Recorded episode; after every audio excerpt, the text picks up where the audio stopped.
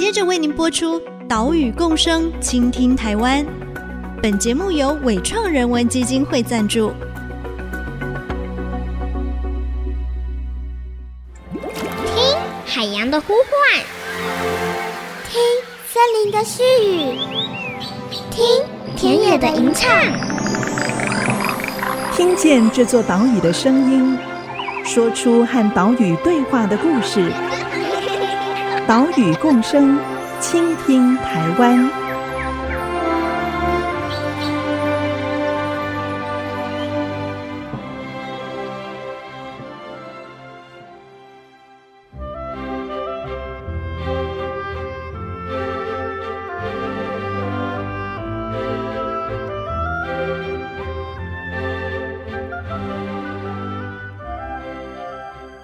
Hello，大家好，欢迎收听《岛屿共生，倾听台湾》，我是袁长杰。我们的节目是在 IC 之音 FM 九七点五，每个礼拜三上午七点半首播。另外，你在 Apple Podcast、Google Podcast 还有 Spotify 上面也都听得到我们的节目。请使用这些线上平台的朋友，记得要订阅节目哦。在上个礼拜，我们带大家来到澎湖，看到了 O2 Lab 海漂实验室如何把海洋废弃物变成艺术作品，来延续海废的生命。其实，在所有的海洋废弃物当中，最麻烦、最棘手哦，最难处理的就是塑胶微粒，或者说是微型塑胶。这一些裂解成很小很小的微型塑胶，可能吸附了环境当中的有害物质，或者是可能释放出重金属以及塑化剂。最让人头痛的啊，就是这个微塑胶很难被回收、被清除，而且呢，还会透过食物链进入到人体。根据世界自然基金会二零一九年的统计说，平均每人一周摄取了大概五公克的微塑胶。就相当吃下了一张信用卡。这个麻烦的问题要如何解决呢？台湾就有一家新创公司点点塑，他们开发了塑胶微粒的收集机台，可以在河流或者是海域进行污染物的收集跟清除作业。他们是如何办到的呢？今天就让我们一探究竟。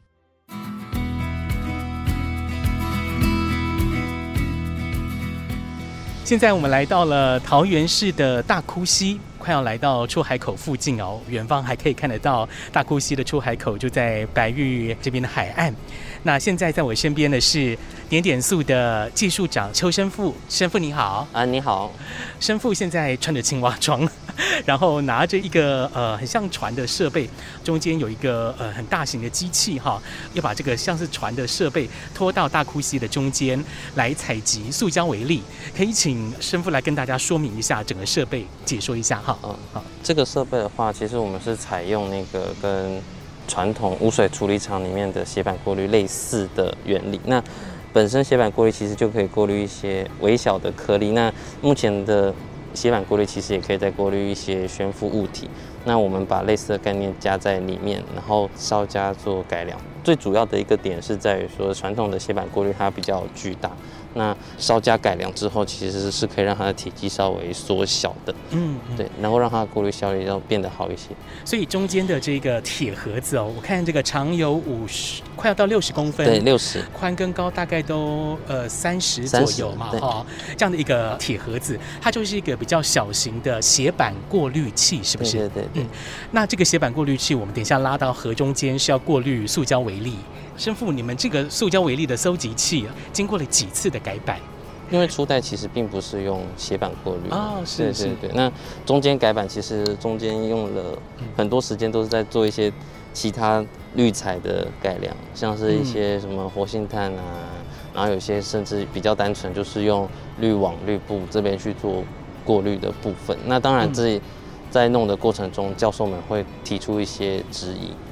对，那透过他们的质疑，才开始慢慢做改动。那改动到现在的状态，主要是归功于台大化工系的教授。那因为毕竟我我并不是过滤专长的，我是机械设备。是。那老师自己本身就有在开发薄膜类的东西。是。对，所以老师那边给了蛮多 idea。其实老师并不是只单纯提斜板过滤，那时候其实提了，我印象中是三个。三个选择，可能可以达到我们想要的标准。嗯嗯，对。那我是从这三个提出来 idea 里面挑斜板过滤这一块往下做延伸。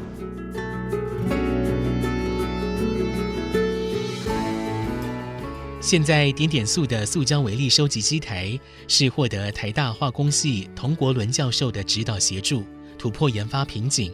他们采用的是斜板过滤原理，让固体颗粒在斜板跟斜板之间打转，当中密度比较大的颗粒就会沿着斜板向下沉降，达到了分离过滤的效果。传统的斜板过滤系统体积庞大，点点塑他们就把体积缩小。甚至还可以架在小型的无人船上面，在水库、湖泊、海港、河口啊、这些地方来收集微塑胶，而且呢，这个收集系统不用耗电、不用耗材，是最大的特色。我们当初在创业、在起家的时候，其实洪执行长那时候是说，他希望可以做一个不需要耗材、也不需要耗能的。啊，对这个我觉得有点困难啊。对，那你说不用耗材，其实还有另外一种方式，就是离心机。那甚至像最近的那个，我们有接触另外学长，他们做那个板框式压滤机，其实那些的耗材量都很少，嗯，啊，只是因为爱丽丝又提说她希望不要耗能，对，所以那时候有想了其他种方式，反正我那时候试了好几种都不行，然后就多亏老师那边的帮忙，对，因为像这种的话，它其实只要水流在流动，它其实就有办法进行过滤了，对对对，那当然它也是有它的上限极限值在，就是像那种。暴风雨天，其实它就没办法负荷。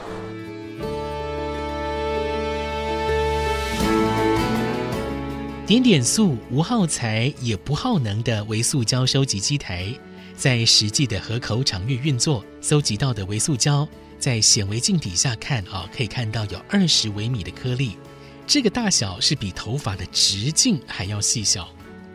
而这一次，他们出击作业是接受了桃园市海岸管理工程处的委托，每一季会在大窟溪、新街溪以及富林溪这三条桃园的溪流进行采样分析，来了解河川当中的塑胶微粒浓度跟成分。我们采样流程的话，基本上就是有一个船体的部分。我之所以会讲船体，是因为它现在还没有加装。动力系统啊，那加装动力系统，它其实是可以跑的。那本身的船体结构是由这两个浮筒去做承载，它是承载我们的采样器的部分。那这两个浮筒的承载重量大概是一百一十公斤左右，对，所以一个人坐在上面是没有什么关系。那就很单纯的就是由这艘船体去撑撑着那一个采样器，然后让它运到那个水中间。我们做到这个步骤，基本上待会就是会有同仁在。岸上拉一边的绳子，然后我走过去，去把设备去架在那个溪流的中间。中间是那采集大概会花多少时间？采集样本？嗯、呃，我们这边的话固定都是一点五个小时到两个小时左右。嗯，对对，是我们的总 total 的收集时间，主要还是因为希望采样的水量可以达到标准这样子。在采样结束之后。他们还会再把取得的样本送进实验室进一步分析。进到实验室主要是做三种分析，第一种是特征，那就是看采集上来的微型塑胶的样子，因为有些是碎片，有些是薄膜，有些是纤维。哎，是对对，这个是在一般的光学显微镜底下就可以看到。看完之后，下一个我们是做数量分析。那数量分析的话，就是将微型塑胶染色之后，然后透过打荧光的方式，那在镜头下面的话，微型塑胶的部分它会发那个绿色的荧光，亮起来的部分我们就可以记忆它的数量大概多少个，然后来回推说整条溪的浓度大概是多少。是做完之后，下一个就是最后的一个分析是成分的分析。那成分分析的话，主要就是打我们看到这些微型塑胶之后，它的成分有哪些？那我们就是用光谱仪去打，然后去对它的图谱跟现有的塑胶材质图谱哪一个是相似？那相似的话，它就是那一种塑胶。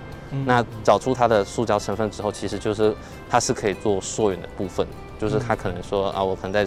河川里面发现某一种微型塑胶，它可能是从哪一个产业出来的？那它可能在某个时间段的浓度有这么高之类的，那它可以再往上回推这样。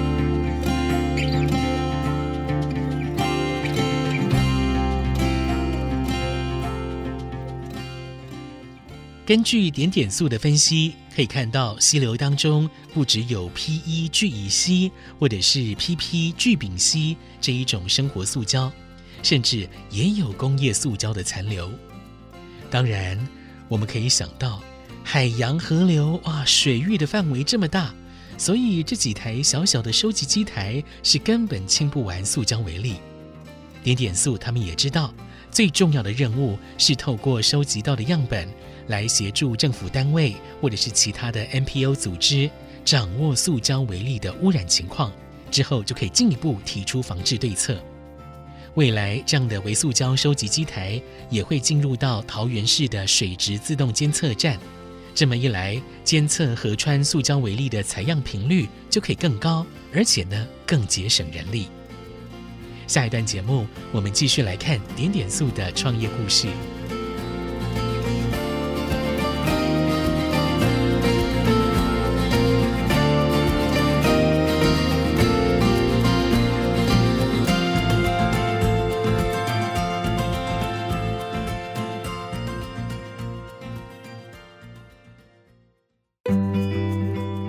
希望有一天世界可以看见台湾的技术，那世界可以看见我们台湾就是是身为海岛，那有这么一家公司专门就在做这件事情。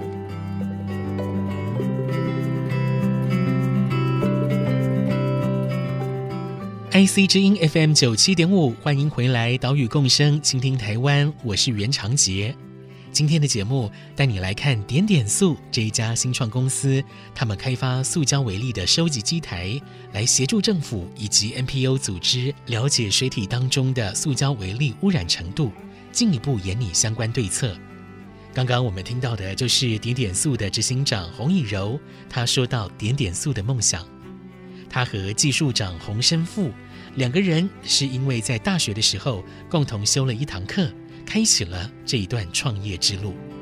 那我们一开始的时候，在大学时期，那有一堂课叫做“解决问题与实务”。从那一堂课开始，老师就是希望我们动手去解决世界问题，勇于去尝试。那我们其实一开始探索不是海洋污染的问题，其实是挑了非常多的议题之后，挑到海洋污染。当时候看报纸，那时候是二零一六年的十二月，那个时候。其实还没有那么蓬勃发展，大家针对塑胶为例或微塑胶这么的呃熟悉，那或者是媒体现在有这么多的报道。那其实刚开始就觉得哇天哪，这个问题既然这么严重，为什么没有人能解决？那所以说呢，我们参考了很多的专家学者的意见之后，那我们开始去做这个尝试跟研发。那时候为了要交功课嘛，那我们也就好吧，那我们就 try，因为老师要的是真真实实你去解决问题，你怎么解决？你不能写报告而已，你是真的要做出 prototype。你是真的要去尝试这些验证之后，然后把它做出来，所以我们那个过程就是这个样子开始的。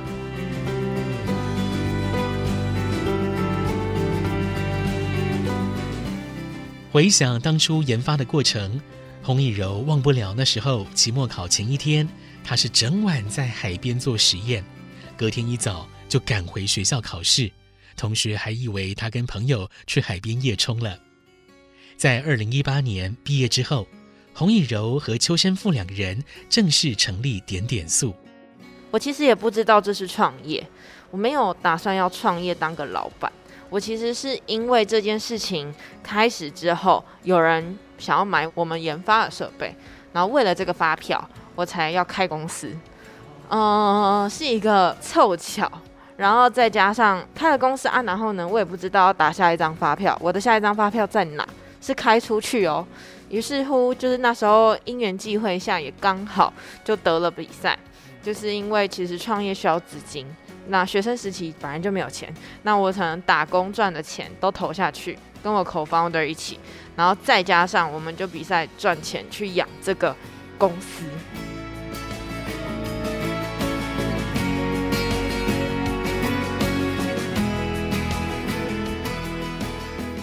以柔执行长口中说的比赛，是二零一八年参加桃园市青年事务局举办的新创之星竞赛，他们荣获了第二名。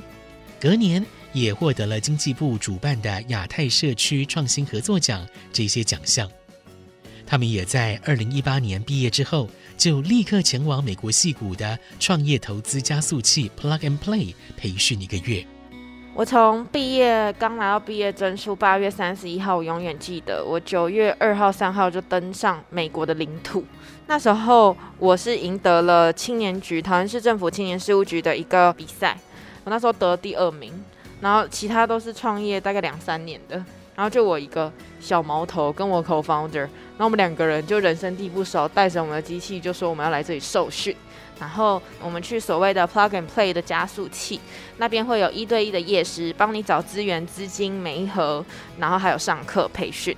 所以说那时候受到最大的冲击是，原来这就是创业，原来就是这是戏骨的魔力。你每天晚上滑 App 都可以看到有很多创业家小聚，甚至还有创业家咖啡厅，好像处处都有机会。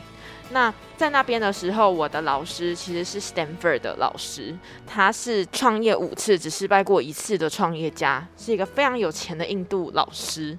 首先，他第一眼看到我的时候，我永远不会忘记，他觉得说 You look like a baby，就是说我是个菜鸟啊。然后他就觉得我诈骗，因为我的公司英文名字叫 Micro PC，他以为是电脑业，所以他选择了我们。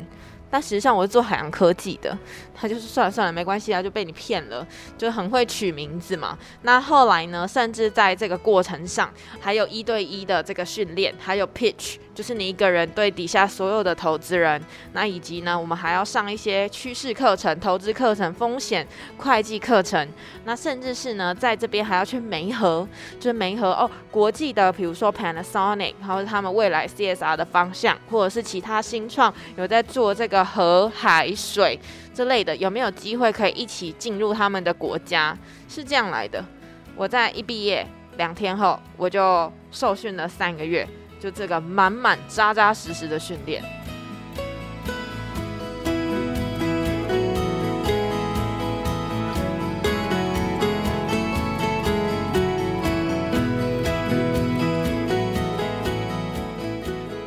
这一个月的戏骨培训，可以说让洪以柔以及邱申富两个人脱胎换骨。在技术上，他们也不断的进步。像是二零一九年，他们运用了无人船技术，可以让无人船搭载着机台，在渔港海口收集塑胶为例，突破以往只能定点搜集的限制。我们问以柔，这一路走来面对到哪些挑战？他是这么说的。每天都很困难，每天不管是技术上，还是知识上，或者是经营上，都是挑战。比如说，以三个层面来说，技术上的话，就是这世界没人做这个东西，那我们要用现有的技术下去突破的话，应该要怎么做？所以我们也是询问了一些教授，然后甚至是跟他们合作，把这个东西做出来。我们甚至没有实验室，我们就是直接把 prototype 做出来之后拿去海港测，时长大概一两年。然后在经营上，其实是我从来没有想过当老板，我也不会当老板，所以我只是个刚毕业的大学生。然后我开了第一张发票之后，我第一个交易客户是环保局，那我该怎么办呢？就是我之后往后的经营，我到底怎么做，也没人教我。然后甚至是在运营上，我们只有两个人，一个研发部。一个管理部就结束，管理部还兼财会哦啊，我们两个人就这样子从两个人到三个人到五个人到现在七个人。随着员工人数成长，点点速的业务范围也不断的拓展。我们是一间海洋顾问公司，我们公司有做这个海废的咨询哦，那特别是有海废清理，我们有自己的船体，那专门在清海漂垃圾，我们有做微塑胶的收集调查，那这是我们比较强的强项。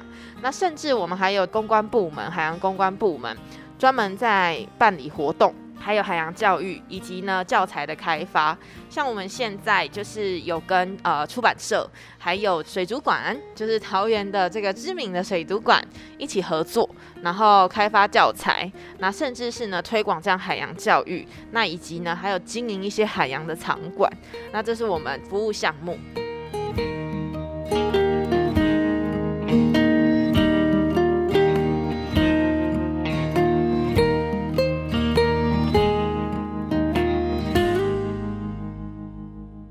从塑胶为例的搜集机台开发，到海洋环境的检测服务，再拓展到海洋环境教育。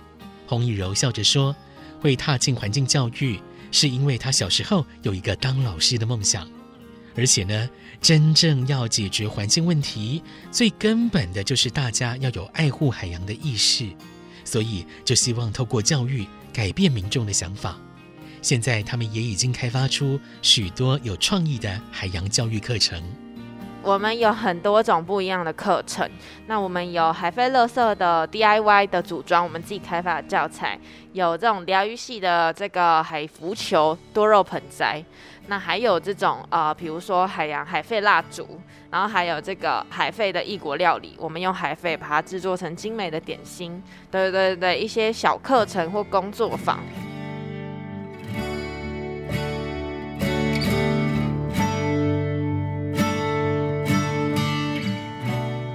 为海洋塑胶为例寻找解方，点点塑成立了。他们以企业的方式来试图回答水体当中的塑胶为例可以如何搜集、捕捉、处理。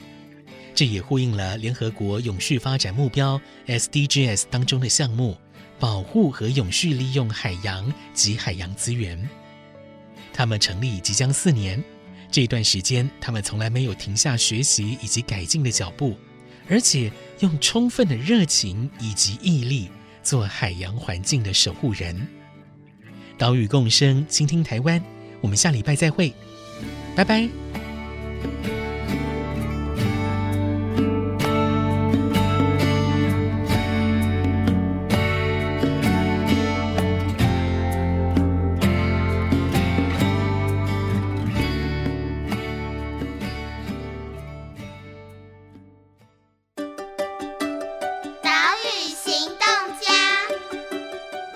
点点塑环保科技股份有限公司的执行长洪以柔。那我现在呢，希望可以邀请大家跟我一起 Save Ocean, Save Children。我们可以一起去净滩、净海，可以呢更尝试更多，像是永续海鲜指南。我们呢要吃当季的鱼种。那身为台湾的岛屿子民，四面环海，希望有一天我们能够拥有自己的海洋文化，而非只是拥有海鲜文化。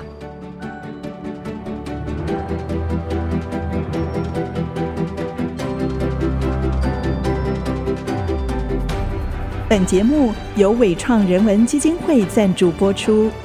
伟创人文基金会秉持永续的经营承诺，邀请您一同为这片土地发声，促进人与自然的平衡与和谐。